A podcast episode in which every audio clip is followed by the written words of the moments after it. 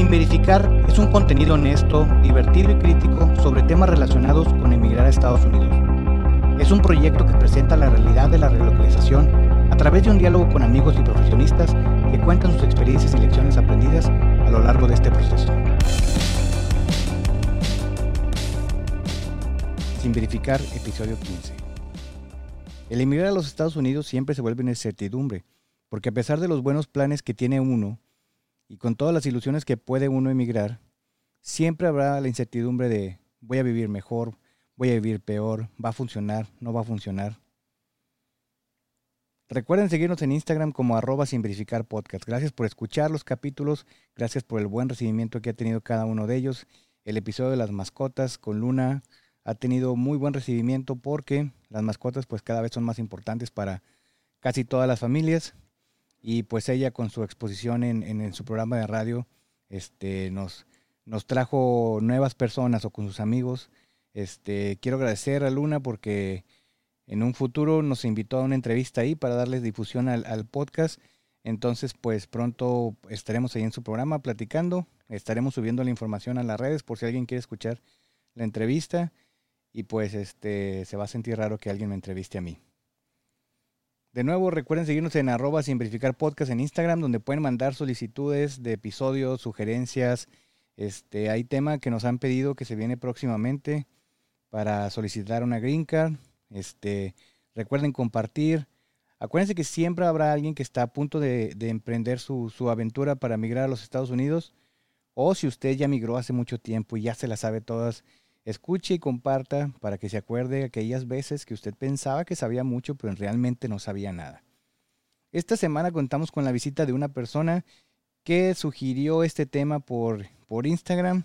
Nos pusimos en contacto, desarrollamos un poco de ideas y nos acompaña esta semana Milton Martínez. Milton, ¿cómo estás? Muy bien, muy bien, Roberto. ¿Cómo estás? Muy bien, excelente. Milton, platícanos un poquito, ¿tú de dónde eres? Yo soy originario de Torreón, Coahuila, ciudad del norte de, de México. Ah, ok. Ya tuvimos a alguien de por Torreón y este que fue Carlos, ahora nos visitas tú, Milton. Platícanos un poquito de tú cómo llegaste aquí.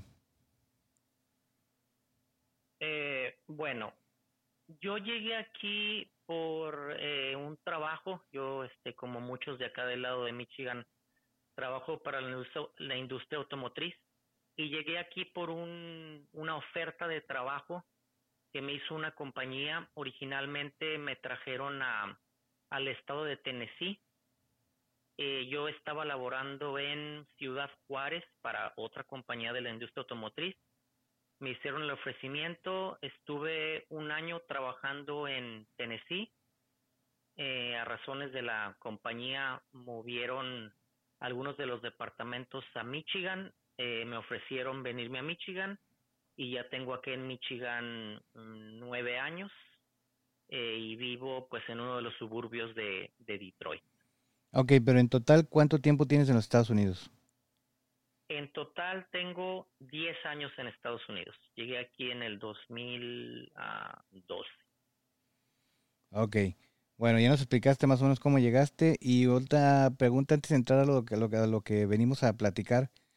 ¿Tú regresarías a México? La respuesta para mí es sí. Sí regresaría, eh, pero es un regresaría parcial. Yo pienso que regresaría por temporadas. Eh, en uno de tus episodios a una de las eh, personas que entrevistaste, ella mencionó que se dio cuenta ahora con el trabajo remoto que, que podía trabajar desde donde, desde donde ella quisiera eh, creo que esa revelación o esa idea también yo la tuve y la tengo. Entonces, mi, mi idea sería regresar, eh, conseguir un trabajo 100% remoto. Ahorita no lo tengo 100% remoto. En el futuro, eh, 100% remoto y estar allá por temporadas. O sea, una temporada en Estados Unidos y una temporada en, en, en México. Ok, bueno, el tema que tú propusiste es recuperar tu estilo de vida. O sea, es este Suena como algo muy banal, pero en realidad cuando tú me lo explicaste, tiene mucho sentido, ¿no? ¿Cuánto tiempo vas a tardar en tener todo, todo lo... Pues el estilo de vida en el que tú tenías, porque mira, yo siempre lo he explicado en varios episodios. Cuando la gente dice, tengo una oferta para irme y empiezan a pensar en mil cosas. Hay muchas cosas que no consideras porque si nunca has vivido acá, cuestiones como del espacio, de tu vivienda, cuestión de amigos, de familia, hay muchas cosas que van a cambiar. Pero tú lo estás viendo más allá de cuándo, cuánto tiempo va a pasar para poder decir, bueno, ya tengo el estilo de vida al que pues mi vida, mi trabajo, mi economía me habían llevado y me parece muy interesante. Platícanos un poco de, todo este proyecto este, que tú has elaborado a través de la observación, conviviendo con amigos, con compañeros. Platícanos un poco de todo esto, Milton. Bueno, mira, Roberto, eh, eh, obviamente el, tema está muy, muy amplio, pero vamos a tratar de respetar aquí el, tiempo que, que, que, tienes este, para, para tus podcasts o para tus programas. Eh, no, no me voy a ir mucho a detalle. Eh, lo que quiero comentar en principio es, eh, es los primeros meses a tu llegada, cómo son, o sea, con qué ideas creo que vienes y esto es, como tú dices, basado en, en mi experiencia y la observación y la experiencia de pues un, número de compañeros y amigos que, que han pasado por todo este proceso. Eh, y luego te comento este cuánto tiempo creo yo que, que, nos vamos a tardar en, en, hacer ese, ese ajuste, o sea, llegar, eh, teníamos un nivel de vida en México con un trabajo, con una casa, con vehículos, con hijos en escuelas este, de, de cierto tipo, ya sea privadas o, o, este, o públicas, teníamos vacaciones, etcétera, y, y cambiamos a Estados Unidos y pues los primeros años van a ser de, de ajuste, van a ser de, de pues no no no pues no me atrevo a decir de empezar de cero porque la realidad es que uno no empieza de cero y vienes con un trabajo y regularmente pues vienes con un buen sueldo pero sí tienes que empezar pues otra vez tu vida en en en en, en un país diferente eh, gastos que no que no prevés el sueldo a pesar de que tengas una buena negociación pues a lo mejor no es en muchos casos lo que esperabas. Y el último comentario que tengo antes de, ahora sí que antes de empezar, es decirte que, que mi plático, mi análisis es para las personas que nos venimos y que nos venimos con una visa de trabajo eh, y, y, nunca hemos trabajado acá o, o, no estamos, como platicábamos antes de, de, empezar el, el, el tema, eh, no, no, no estamos, no nos casamos con algún residente o con algún ciudadano que ya tenga créditos, que ya tenga una vida acá, que ya tenga a lo mejor una propiedad, que ya tenga vehículos, o sea, casi casi que, que vengamos con la visa TN, estamos en México, llegamos para acá y llegamos a hacer una vida casi casi eh, en ceros, esa sería la idea. Creo que hablas casi de la, eh, perdón, creo que hablas casi de la mayoría de las personas que, pues que siguen este contenido, ¿no? Personas que, digamos, un estándar, tienen un par de hijos en México, sus hijos acuden a una escuela particular o pública, la esposa de alguna manera trabaja o no trabaja en México y ellos, por decir, son ingenieros en una empresa automotriz y les, les hacen una oferta para venir a laborar a los Estados Unidos. Y entonces ahí es donde tú personalmente has elaborado un manual completo con todas las circunstancias y detalles que una persona debería tomar en cuenta. Eh, correcto, Roberto. Correcto. ok, entonces ya tenemos pues, la tenemos la película de más o menos la, lo, que tú estás, el manual que tú elaboraste para, para quién más o menos va dirigido. Correcto, correcto. Y, y, utilizas una palabra muy correcta.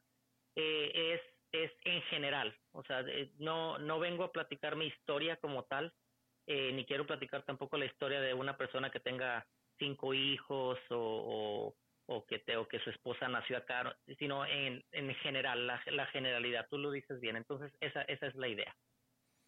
Ok, ok, entonces comienza más o menos a, ¿Por dónde debe de empezar uno? ¿Qué es lo que debe de considerar? Bueno, bueno eh, eh, pues como te digo, son muchas cosas. Quiero empezar, eh, vamos a suponer que ya consiguió su, su, su trabajo, ya le hicieron la oferta, este ya aceptó, ya pasó por todo el proceso de, la visa, eh, ya arregló muy bien sus, sus prestaciones, su relocalización, y entonces, bueno, ya llega acá a Estados Unidos, ya sea él solo o llega con su familia, su esposa, sus hijos, y renta un departamento y entonces empieza a trabajar. De ahí, de ahí vamos a empezar, ¿verdad? Para no irme, para no hacer toda la, la, la película antes de, porque esa es otra, sería otra, otra plática, sería otro, otro podcast, otro programa. Bueno, entonces ya llega y empieza aquí a, ir a trabajar y, y se empieza a encontrar con todo este asunto de que, pues que si el seguro, el número de seguro social, que si tengo que sacar mi licencia de conducir, etcétera, etcétera, etcétera. Entonces, eh, eh, voy, aquí sí voy a hablar un poquito de mi experiencia y la experiencia de algunos compañeros. Eh, no sé si cuando nos sucedió éramos algo ingenuos o es, o es realmente algo que nos sucede a todos. Y es que, llegas y los primeros meses te empiezas a preguntar eh, frecuentemente, yo diría de manera diaria, algunos será de manera semanal, no sé, pero de manera muy frecuente, te empiezas a preguntar habré hecho la decisión correcta, si me va a ir bien aquí, si me voy a ajustar al, al, sistema de trabajo, eh, mis hijos se van a ajustar al, al, al, sistema de las escuelas, cuánto tiempo van a tardar en aprender inglés, a mi esposa le irá a gustar, o sea, es, es, es una de preguntas que te van a ir saliendo los primeros meses inevitablemente. Entonces, eh, lo que quiero lo que quiero compartir aquí es que esas preguntas son son totalmente normales y la realidad o, lo que yo pienso y, escribo en, el manual es que tú físicamente llegas y tu familia físicamente llega cuando se bajan del avión o si se vienen, no sé, manejando, cuando llegan a, a su departamento, cuando ahí acomodan sus cosas, físicamente ahí llegaron a Estados Unidos.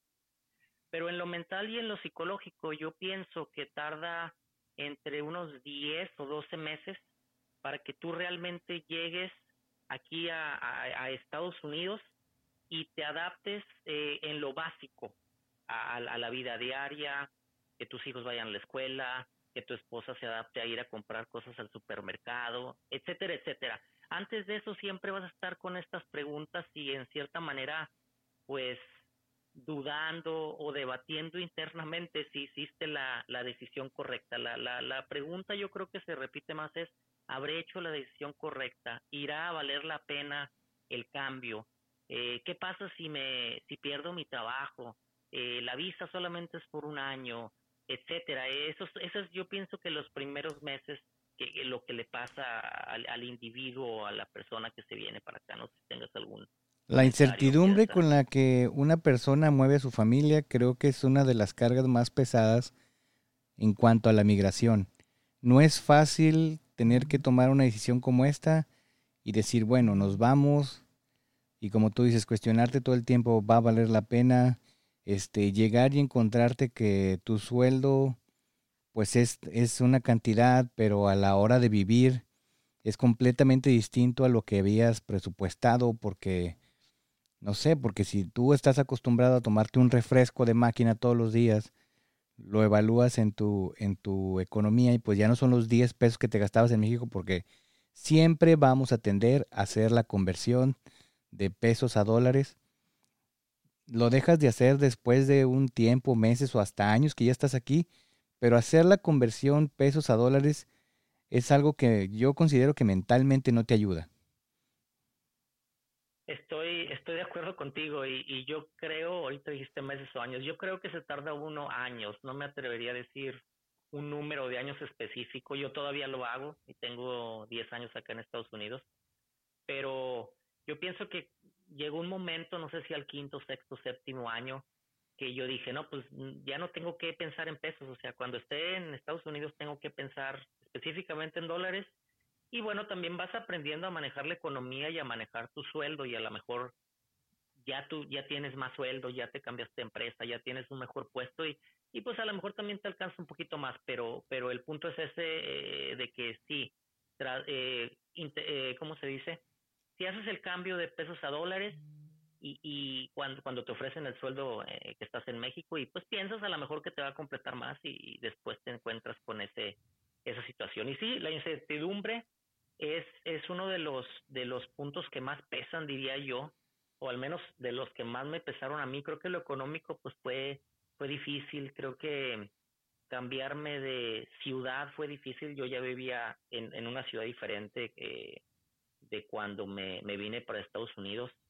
Eh, quiero comentar que también yo ya había vivido en Estados Unidos, yo tuve la oportunidad y fortuna de estudiar la preparatoria en California, entonces yo ya sabía, eh, si bien no, no así con exactitud, yo ya sabía cuánto costaba la vida, cuánto costaban las cosas, entonces tenía una idea más, más, este, ¿qué te diré? Pues más cercana, más amplia, pero pues cuando te vienes y, y, nunca has vivido acá, te encuentras con ese, esa situación. Bueno, entonces resumen, cuando llegas, este, se te bajas del avión, no, no has llegado, llegas hasta ciertos meses después en lo psicológico. Y, y para, para seguirle con el tema, eh, la pregunta o lo que, o lo que venimos comentando es, ¿cuánto tiempo te tardas en, en realmente eh, recuperar el nivel de vida que tú tenías en, en México y, lo vamos a hacer aquí el análisis de manera general. Habrá casos pues que, que son solteros, como te digo, un caso que tiene cuatro o cinco hijos la, la persona, la pareja y se va a venir acá a Estados Unidos a, a trabajar porque tiene una oportunidad. Sí, aquí como los eh, como los paquetes como los paquetes vacacionales Milton, vamos a hablar de una pareja y dos hijos, o sea, más o menos el, el, el promedio, ¿no? Si su caso es diferente, pues serán otras circunstancias las que le apliquen. Pero vamos más o menos irnos por, por ese lado, porque eh, ahora, siempre decimos en este podcast, Milton, tú lo has escuchado, no somos expertos, esta es una referencia, es una guía para que nadie en el futuro te ande reclamando, Milton, que, que tu manual no le funcionó, porque ellos tienen siete hijos con parejas distintas y después de tener que dar la manutención, no le, no le alcanza como tú dices. Correcto, correcto, está acertado el, el comentario. Sí, es, es un análisis de manera general. Yo creo que la base sería una pareja y, dos hijos y en condiciones normales, ¿verdad? O sea, también si la persona se viene a Estados Unidos con un muy buen sueldo y dice, no, pues dejé deudas este, por tarjetas de crédito de X número, debo dos casas, este, tengo a mi, a mi mamá o a mi papá este, en hospital y los gastos, no, pues ahí ya se desvirtúa eh, todo esto, ¿verdad? O sea, tiene que ser de manera, de manera, como dices, como los paquetes vacacionales, una papá, mamá y dos hijos y gastos normales, ¿verdad? Gastos, gastos del día a día. Sí, si a usted tiene una afición por algo que es muy caro, pues tal vez no le va a aplicar este, este pequeño análisis, pero, pero sigue, sigue, Víctor. Digo tú, Milton, por favor. Sí, este, bueno. Eh, lo que yo pienso y lo que yo tengo aquí propuesto, eh, escrito en el manual, eh, y, y no es este la, ¿cómo te lo diré para que no suene feo? No es, la idea no es reconfortante, pero es lo más cercano a la realidad que yo he visto, insisto, con, con los compañeros, con los conocidos que, que, que, tengo aquí en, en, en, en, Estados Unidos, esto en diferentes estados, por mencionar uno, es por mencionar algunos, pues Michigan, Arizona, eh, Texas, eh, etcétera. Eh, es, es lo siguiente, eh, cuando uno llega aquí, y digo esto es tomando en cuenta que vienes con actitud positiva, llegas y pues te adaptas, empiezas a trabajar, eh, eh, eh, tus hijos empiezan a ir a la escuela y empiezas a tener los gastos normales, ¿verdad? Empiezas a tener los gastos pues de, de comida, de luz, de, de agua, gasolina, etcétera. Pero cuando tú llegas, Roberto, en, condiciones normales, otra vez, como lo mencioné, eh, pues no tienes, no tienes historial de crédito, no tienes un seguro social, no tienes eh, manera de comprar un, un vehículo o una casa. Eh, en el primer año o en el segundo año, cuando llegas, se tarda uno en hacer ese, ese historial de crédito. Y pues tienes que estar pagando todo casi, casi que de contado. ¿verdad? Entonces, ese es el primer, el primer, la primera barrera o la primera situación complicada a la que nos enfrentamos cuando venimos para acá. Ahora, pues tampoco es, es, es nada que no se pueda solucionar, todos hemos pasado por ahí y con el tiempo pues vamos, vamos arreglándolo y vamos, vamos mejorándolo, pero el, el, el primer año, los primeros dos años son, son complicados en ese aspecto. Eh, en el lado familiar, pues si los hijos no saben hablar inglés, pues eh, también es, es complicado, no tiene nada que ver con la economía, pero bueno, ese es otro, ese es otro asunto ahí de, de la complicación. La, tu esposa o tu esposo, en caso de que tengas con una visa TN o, bueno, sí, con una visa TN eh, no puede trabajar, entonces probablemente en México trabajaba. Y, y como ya mencioné antes, pues en México a lo mejor ya tenías tu casa, ya la estabas pagando, ya la habías pagado, tenías tus carros que ya habías pagado, te ibas de vacaciones a lugares, pues, que tú conocías la economía y cuánto se gasta. Entonces, bueno, eso sería como el preámbulo. Entonces, para, para, el, para lo que escribí, yo le llamo la regla de los 5, 7, 10. Esa regla me parece bien interesante. Tú desarrollaste una regla que tú le llamas la regla de los 5, 7, 10. Apúntenla los que tengan oportunidad. 5, 7, 10. Platícanos, Milton, por qué es 5, 7, 10. Ok. Eh, estoy comentando que los primeros dos años son, son de ajuste a la, a la economía. No tienes crédito, tienes que comprar todo de contado. Y llegas con una visa, en este caso, pues de trabajo, que puede ser una visa TN, puede ser una visa eh, H1B, puede ser una visa L1 y un montón de visas que existen. Las, las que veo que más se repiten son esas tres que ya mencioné. Entonces, eh, creo yo también, y, lo escribo aquí en el manual, eh, es venirse a Estados Unidos o cambiar de país, inclusive, te voy a decir si la persona se va a otro país también eh, adaptarse y llegar a su nivel de vida otra vez eh, para ahí mejorar, pues es una inversión a largo plazo, no es algo que vaya a pasar en tres, seis meses o inclusive en un año, no.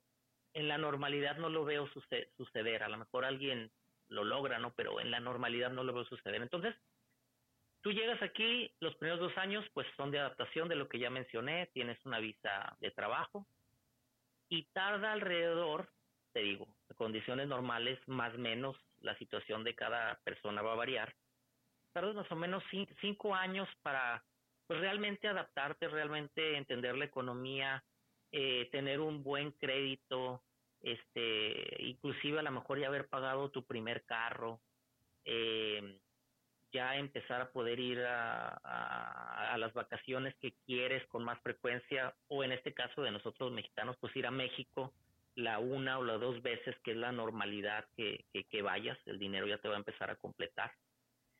Y entre el quinto y el séptimo año, vuelvo a repetir, en condiciones normales, la generalidad es que pues las personas ya deciden si quieren cambiar su estatus este, legal aquí en Estados Unidos de su visa de trabajo que tiene que estar renovando con cierta frecuencia a un estatus este pues de residente o de green card más mm. o menos en ese, en ese tiempo pasa.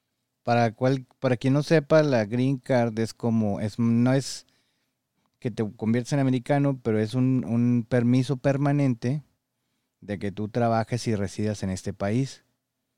Es algo muy codiciado entre la comunidad que no cuenta con ella porque es básicamente tu permiso para decir, tú ya puedes trabajar y colocarte con la empresa con la que quieras, ya puedes vivir, este, es una visa pues sí es una visa que se renueva cada 10 años, ¿no? Cada 10 años tienes que revisar tu estatus.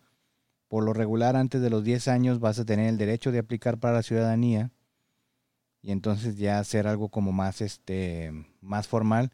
Pero tu green card básicamente es tu permiso para vivir y trabajar en los Estados Unidos sin tener que ir a renovar tu visa a un consulado eh, fuera del país.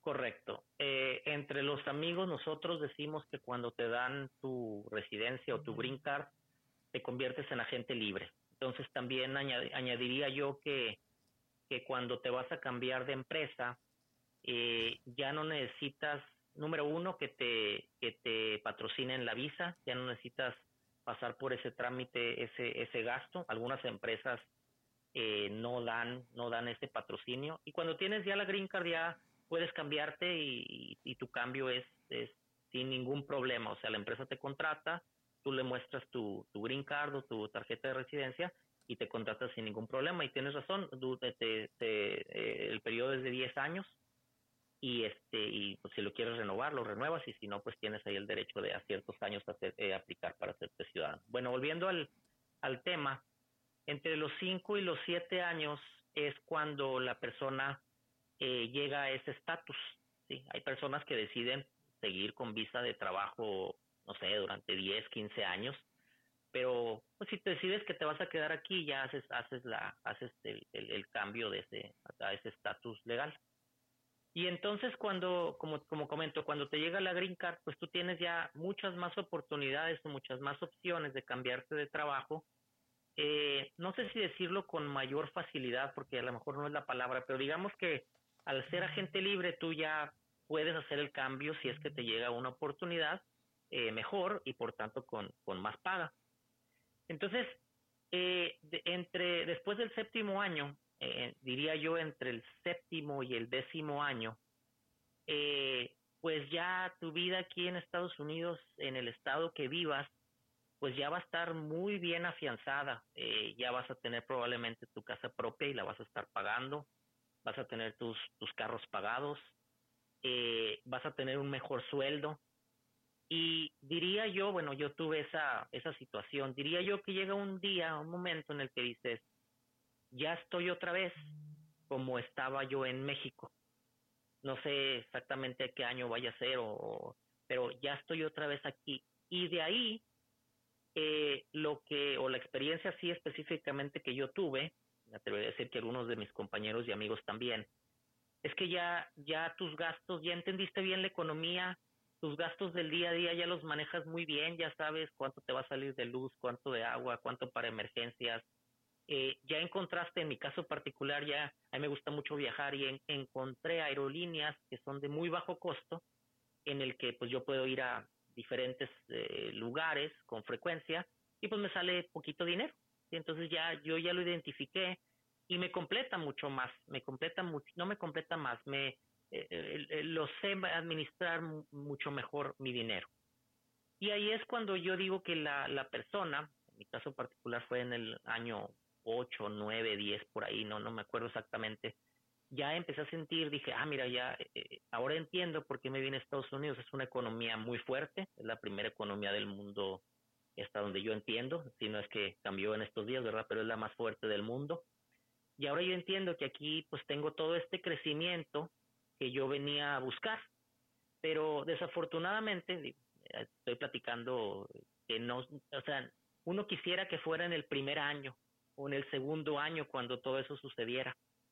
Pero e, este proceso que, que platiqué, la visa, la visa de trabajo y luego la residencia y luego pues la compra de casa y todo esto que expliqué, pues toma su tiempo y no, no lo puedes empujar a que pase más rápido. O sea, una... no lo puedes apresurar. De, no lo puedes apresurar. O sea, sí, sí hay, sí hay situaciones en las que, pues, en vez de tardarse tres años, se tardó dos años, eh, eh, si te a lo mejor si te casaste con un vienes con una visita y te casaste con un ciudadano este estadounidense pues a lo mejor la green card te llega más pronto etcétera. O sea así pero en condiciones normales de tu visa TN a tu green card pues te vas a tardar entre dos o tres años en el proceso condiciones normales.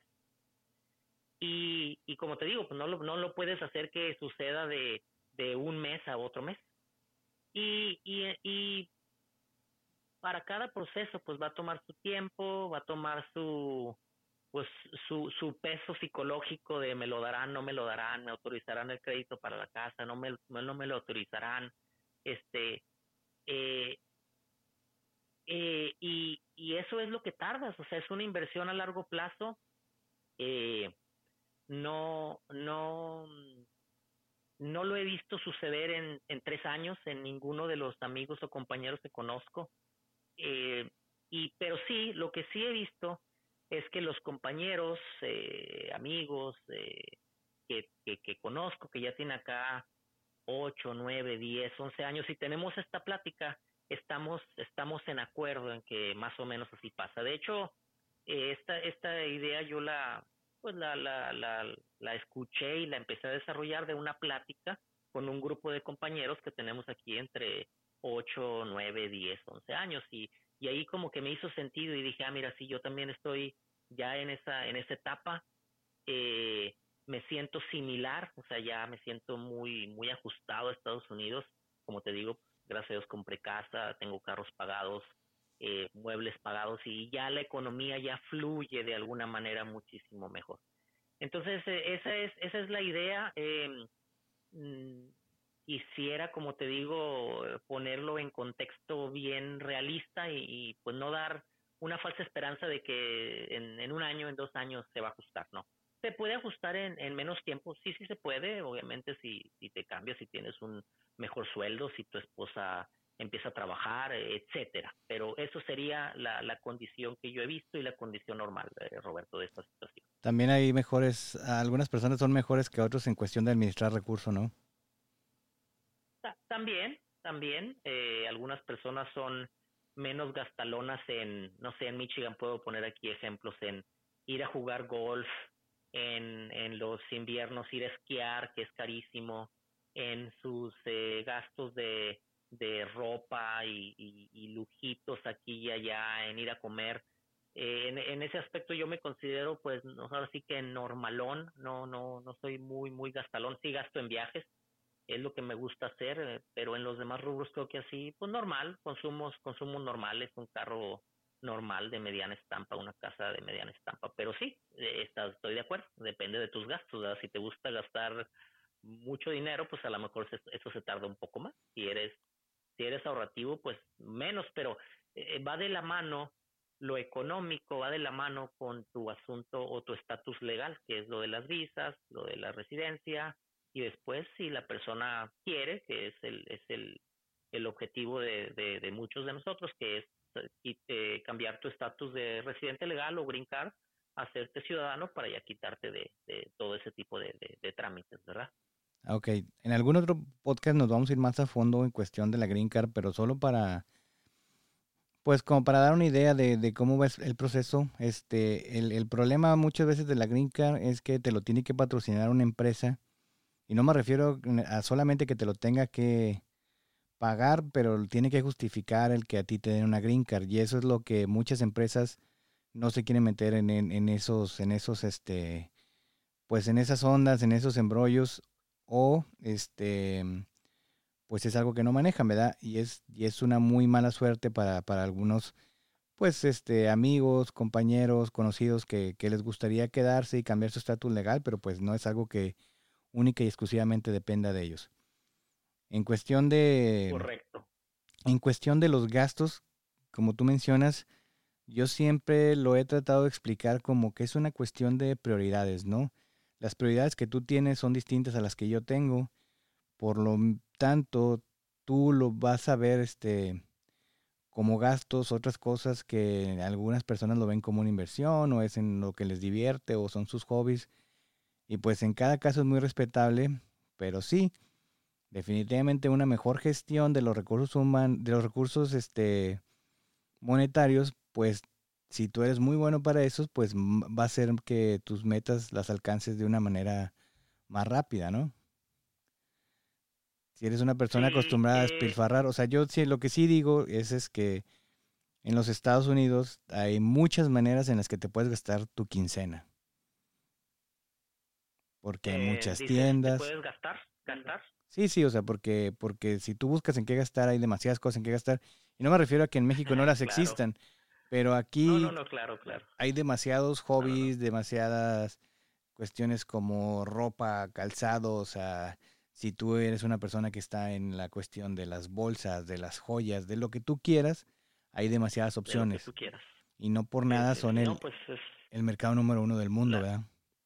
El mercado, la, la sociedad es total de, totalmente de consumo. Aquí te bombardean para que compres todo y te hacen creer que necesitas todo. Entonces, si, si caes en, en esa situación, pues vas a gastar todo tu dinero, o sea, mucho de tu dinero, diría yo, mucho de, de, de, lo que ganas, pero... Pero al mismo tiempo así funciona la este economía de la que estás hablando, ¿no? O sea, aquí tienes que gastar para que ese recurso dé la vuelta, y al final se generen más empleos. O sea, es la, es la forma de vivir. Mm. Ahí cuando mucha gente pregunta cuáles son las diferencias entre vivir en un lugar y otro, ese puede ser uno. Estados Unidos es un país muy este, de consumo, pero porque al mismo tiempo ese dinero da vuelta, vuelta, vuelta y crea empleos. Así te dan un, un estímulo o te regresan tus taxas, la intención es de que ese dinero lo gastes. Lo más prudente que creemos la mayoría es si te dan un estímulo por COVID, como fue el caso en años anteriores, pues no lo gastes porque es un estímulo para, para solucionar problemas que puedas tener de que alimentarte y esto. La realidad es que mucha gente lo estaba gastando Por darte un ejemplo, el mercado de los videojuegos se fue para arriba, el mercado de los juguetes retros se volvió la locura porque mucha gente con ese dinero del estímulo estaba comprando juguetes que no pudieron tener en los ochentas o que ya habían tenido y que querían recuperar. Entonces, por una figura, un mono, un He-Man, un Thundercat, un este halcón galáctico estaban pagando una fortuna cuando antes de la pandemia y antes del, del estímulo que el gobierno dio en, en, dinero en efectivo, nomás para dar un poquito de contexto, durante la pandemia el gobierno de Estados Unidos decidió devolverle un poco de dinero a la gente. En algunos casos recibieron dos cheques, en algunos casos recibieron tres cheques, pero entre 3 y 7 mil dólares recibió muchas familias. Eso se transformó muchas veces en comprar tenis, en comprar juguetes, en comprar teles grandes, cosas que si lo consideras para la pandemia, pues eran cosas que no ocupabas para la pandemia, porque ese dinero pues lo debiste haber usado en alimentarte, en, en las personas que habían perdido su empleo. Pero pues no, o sea, muchos mercados de, ahora sí que del, de cosas que no ocupas, se volvió la locura. Pero sí, o sea, esa es, esa es la base de la economía en los Estados Unidos.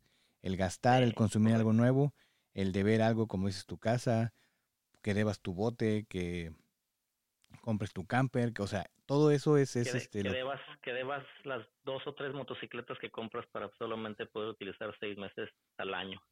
Sí, sí, sí, pero, pero volvemos a lo mismo, esas son las prioridades que cada uno decide tener, ¿verdad? A lo mejor este no soy un entusiasta de las de ciertas prioridades, pero pues pues por eso cada quien tiene las propias, ¿no? Sí. Sí, creo que otro comentario que me viene a la mente que quiero hacer y también también tengo un un, un este capítulo escrito en el manual es eh, cuando cuando la persona tiene la, la oferta de venirse a Estados Unidos y empieza a evaluar todo lo que de lo que ya hablamos eh, una cosa importante que hay que evaluar que en lo personal no lo evalué es entender que que la economía de Estados Unidos es una economía muy fuerte, es la economía número uno del mundo y, y pues que aquí hay mucho dinero en realidad, las empresas tienen dinero, el mercado tiene dinero, la gente gasta, eh, en este caso pues para quien quiere poner un negocio propio, eh, pero eh, eh, ya para finalizar el tema que te comenté ahorita, creo yo que, que ese tiempo de 5, 7, 5, 7, 10 en los años que, que, que platiqué, eh, es el tiempo también que, que tú tardas como individuo en realmente meterte a esta economía y empezar a aprovechar todos los beneficios que la economía tiene. Podemos hacer un, un, un podcast, estoy seguro, de, de, muchísimos beneficios que están ahí ocultos que no tenemos en otros países. Eh, ahorita mencionaste uno, no hacer los impuestos, pero hay un montón de beneficios chiquitos de, de que si abres una tarjeta de crédito te regalan 200 dólares, de que si viajas en tal aerolínea con frecuencia te regalan un voucher de 100 dólares, de que si te cambias de una compañía eh, de cable a otra te regalan una tarjeta de 200 dólares. Y todos esos beneficios creo que toma tiempo uno para, para, verlos y en realidad adentrarte en la economía. Otro que también ahorita me viene a la mente y tal vez, como te digo, sea otro podcast es, aquí sí baja la gasolina. Eh, yo ya tengo pues, bastante eh, experiencia ya y algunas primaveras y, y, yo en mis años que estuve en México y voy a México con mucha frecuencia, pues la gasolina, por poner un ejemplo, la gasolina nunca baja de, de precio, no sube y ahí se quedó. Aquí, por ejemplo, ahorita lo estamos viendo, la gasolina subió eh, a un precio que no sé si alguna vez ya quisiera visto en Michigan, pero ahorita ya viene para abajo y a veces baja mucho. Entonces, esa, ese tanque de gasolina que gastabas tú, voy a decir un ejemplo, ¿no? 60 dólares en llenar, de repente ya nada más gastas 50 y luego de repente nada más gastas 40 y de repente nada más gastas 30. Y ese diferencial es el que yo creo que con los años que estás aquí lo vas lo vas viendo y vas viendo que tu economía, como lo comenté, se mejora, te vuelves a nivelar a tu a tu nivel de vida que tenías en México años atrás y de ahí pues yo le llamo despegar, ¿verdad? De ahí ya empieza a despegar y aprovechar todos los beneficios que que tiene la, la, economía de Estados Unidos. Entonces ese sería el, el comentario ya para, para redondear, Roberto. Sí, no, pues es algo parecido como el mercado de las casas, ¿no? O sea, en México estamos muy acostumbrados a que si tú compras una propiedad, una casa, esta casa siempre va a adquirir este plusvalía y plusvalía. Y si tú la compraste en un peso, lo más probable es que después de unos años ya valga mm, unos 50 o dos pesos, ¿no? Entonces, la gente difícilmente en México va a perder en el mercado de, las de las casas, solamente que pase una catástrofe con la propiedad o que pasó algo por ahí que, que hizo que se devaluara. Pero por ejemplo aquí tú puedes comprar tu casa que te gustó y todo y ahorita vale dos pesos, ¿no? Pero si hay una crisis o algo, el día de mañana tu casa ya vale 1.50, pero tú al banco le sigues debiendo los dos pesos, aunque ya no los valga, porque eso fue el préstamo que tú pediste. Pero puede ser que por circunstancias del mercado se vaya para arriba el valor de las casas y ya valga tres pesos. Y entonces, si tú logras vender tu casa en el mercado alto, pues le vas a tener, le vas a ganar. Pero si si fluctúa durante pues el ciclo de la economía en el que estemos, el que pueda valer más o menos tu casa. O sea, es, es este, la, la economía libre, ¿no? La economía libre que le llaman. Estoy de acuerdo contigo. El estoy de acuerdo contigo. Eh. El valor del mercado siempre, siempre, siempre va a variar. O sea, lo que dices de la gasolina es cierto. O sea, en, en México, pues existe un subsidio grande. De hecho, la semana pasada que el presidente de México vino a hablar acá con con Biden y le dice, nosotros podemos poner más este gasolina en la frontera para que tus habitantes vayan a cargar gasolina barata. Este, ahí como que lo, quiso frontear como, como dicen los chavos ahora, ¿no? Pero pues nunca habló de, de que del subsidio que pagan. O sea, yo como, como mexicano digo, de veras fue ofrecer gasolina más barata que, que los gringos la estarían pagando con, con el dinero nuestro. Pero bueno, ¿no? O sea, es este, es, es una cuestión de, de política y la verdad es que pues no, a pesar de que soy muy, muy aficionado a la política, no me quiero meter en temas políticos y este, y pues respetar el punto de vista de cada uno, ¿no? Pero sí, es, es, eso es cierto, o sea, la gasolina en México nunca, históricamente nunca ha habido un, este, que el precio baje, ¿no? Yo diría una reducción significativa, porque a lo mejor alguien va, va a escuchar el podcast y va a decir, no, pero sí ha bajado y, con la reforma que hicieron. Pues sí, baja centavitos, ¿no? Pero, pero una, una, así un, una reducción de precio que baje dos, tres pesos, así como lo he visto suceder aquí varias veces, que baja un dólar, un dólar cincuenta, dos dólares el, el galón, eso, eso no lo he visto yo nunca. Y como te digo, ya, ya tengo algunos, primaveras ahí, ya años de experiencia y y he visto y nunca lo he visto, nunca me ha tocado verlo. No, no, no sé si en otras economías de, Latinoamérica suceda, pero en, México nunca lo he visto. Y aquí me acuerdo eh, hace algunos años que bajó la gasolina muchísimo. No era, no fue en el tiempo de la pandemia, fue antes de la pandemia.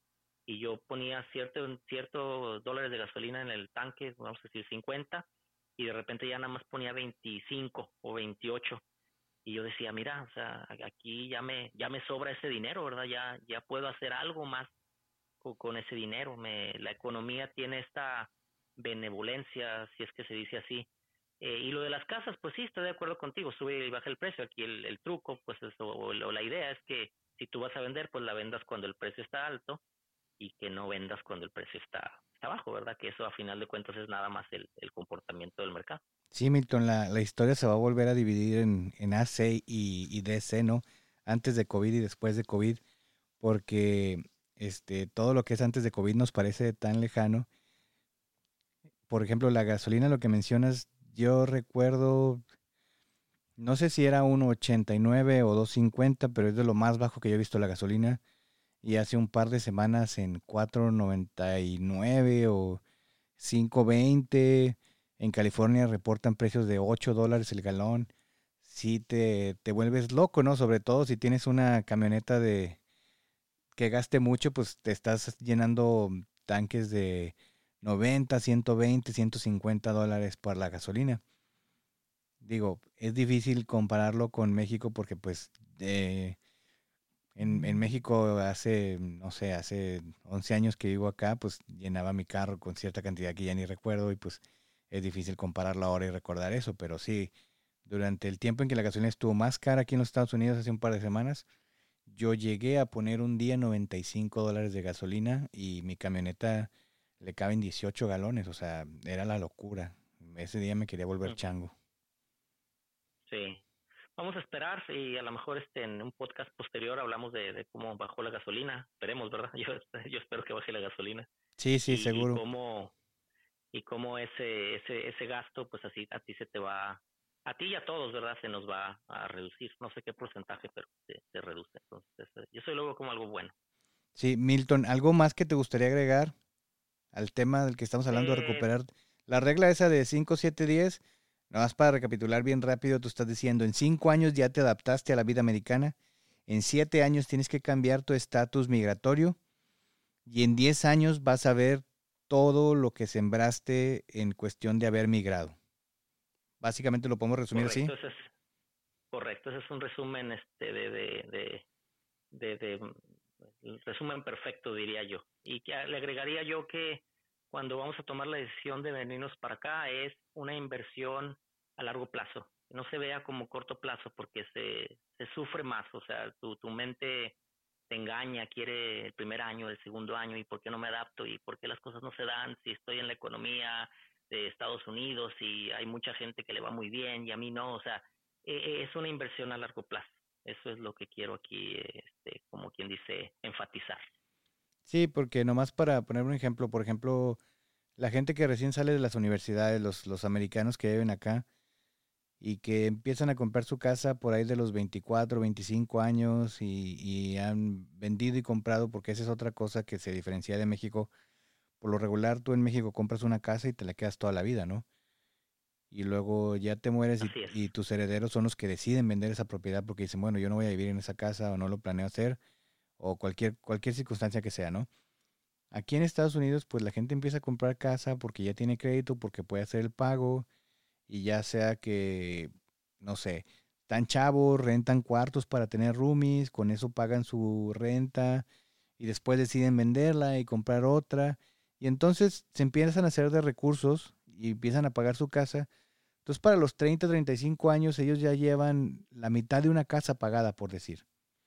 Y cuando nosotros llegamos aquí y convivimos con gente de esa edad, dices, no, pues es que esa persona ya paga bien poquito por una casa. Pues sí, porque esa persona este, empezó muchísimo antes. O sea, la circunstancia es que si tú llegas y te empiezas a comparar con gente de tu edad que ya vivió aquí, que tiene toda la vida aquí, pues es, es muy injusto y te vas a llenar de frustración porque esas personas han vivido en el sistema ya tienen mucho en el sistema enrolados, han visto los beneficios, pero también como siempre nunca vemos hacia abajo, o sea, también al tú tener una carrera, al ser profesionista, pues tu avance va a ser un poquito más rápido que, una persona que a lo mejor no tiene ese privilegio de tener una carrera y si lo ves y trae un carro bueno y todo y se dedica a, alguna cosa que, por ejemplo, la construcción que tú dices, es que en México la gente que trabaja en la construcción nunca va a aspirar a la vida que tiene un ingeniero en México y aquí no igual, pero a veces hay cosas similares como el carro que traen y todo porque pues la economía es muy benévola para, para todos, ¿no? O sea, no nomás para los que fueron a la escuela y los que no, no fueron, su vida va a ser mala, no. La economía es benévola con todos. Así es, así es, estoy, estoy de acuerdo contigo, eh, Roberto. Eh, añadiría, añadiría eh, que esas personas que cuando uno llega y conoce aquí, que nacieron aquí, aquí han vivido toda su vida, tienen por default todo este proceso y este ajuste que nosotros apenas vamos a comenzar a hacer. Seguro social, que es eh, indispensable, eh, ya tienen su licencia de conducir, ya hicieron sus créditos desde, no sé, tal vez desde los 18 años empezaron con su sistema de crédito, para cuando tienen 30, pues ya su crédito está totalmente fuerte y sano. Eh, conocen la economía de Estados Unidos, eh, conocen que pueden comprar una casa y, pueden pagarla y luego venderla. O sea, es, lo que se ve aquí, es lo que aprendes pues de, de, la gente que está a tu alrededor. Yo ahorita que mencionaste esto, cuando llegué, tengo un, un muy, un muy buen amigo que es, que es de aquí y me sorprendió mucho que él tenía en aquel entonces como 29 años de edad, 29, 30, y para aquel entonces ya tenía cuatro casas eh, rentadas que ya las había pagado completamente. Obviamente se dedica a eso, tiene, tiene algo de recursos, pero pero sí es común ver que una persona compra su casa aquí y la vende, o sea, no, mm, nosotros, no sé si sean los mexicanos o los latinoamericanos, tenemos esto que tú dices, compras una casa y ahí te quedas toda la vida. Eh, como que nos, nos enseñan el, eh, nos enseñan a enamorarnos de esa casa, es tu casa y aquí van a estar tus hijos y aquí todo. Y aquí en Estados Unidos no, compran una casa, sube el mercado, no se enamoran de ella y la venden.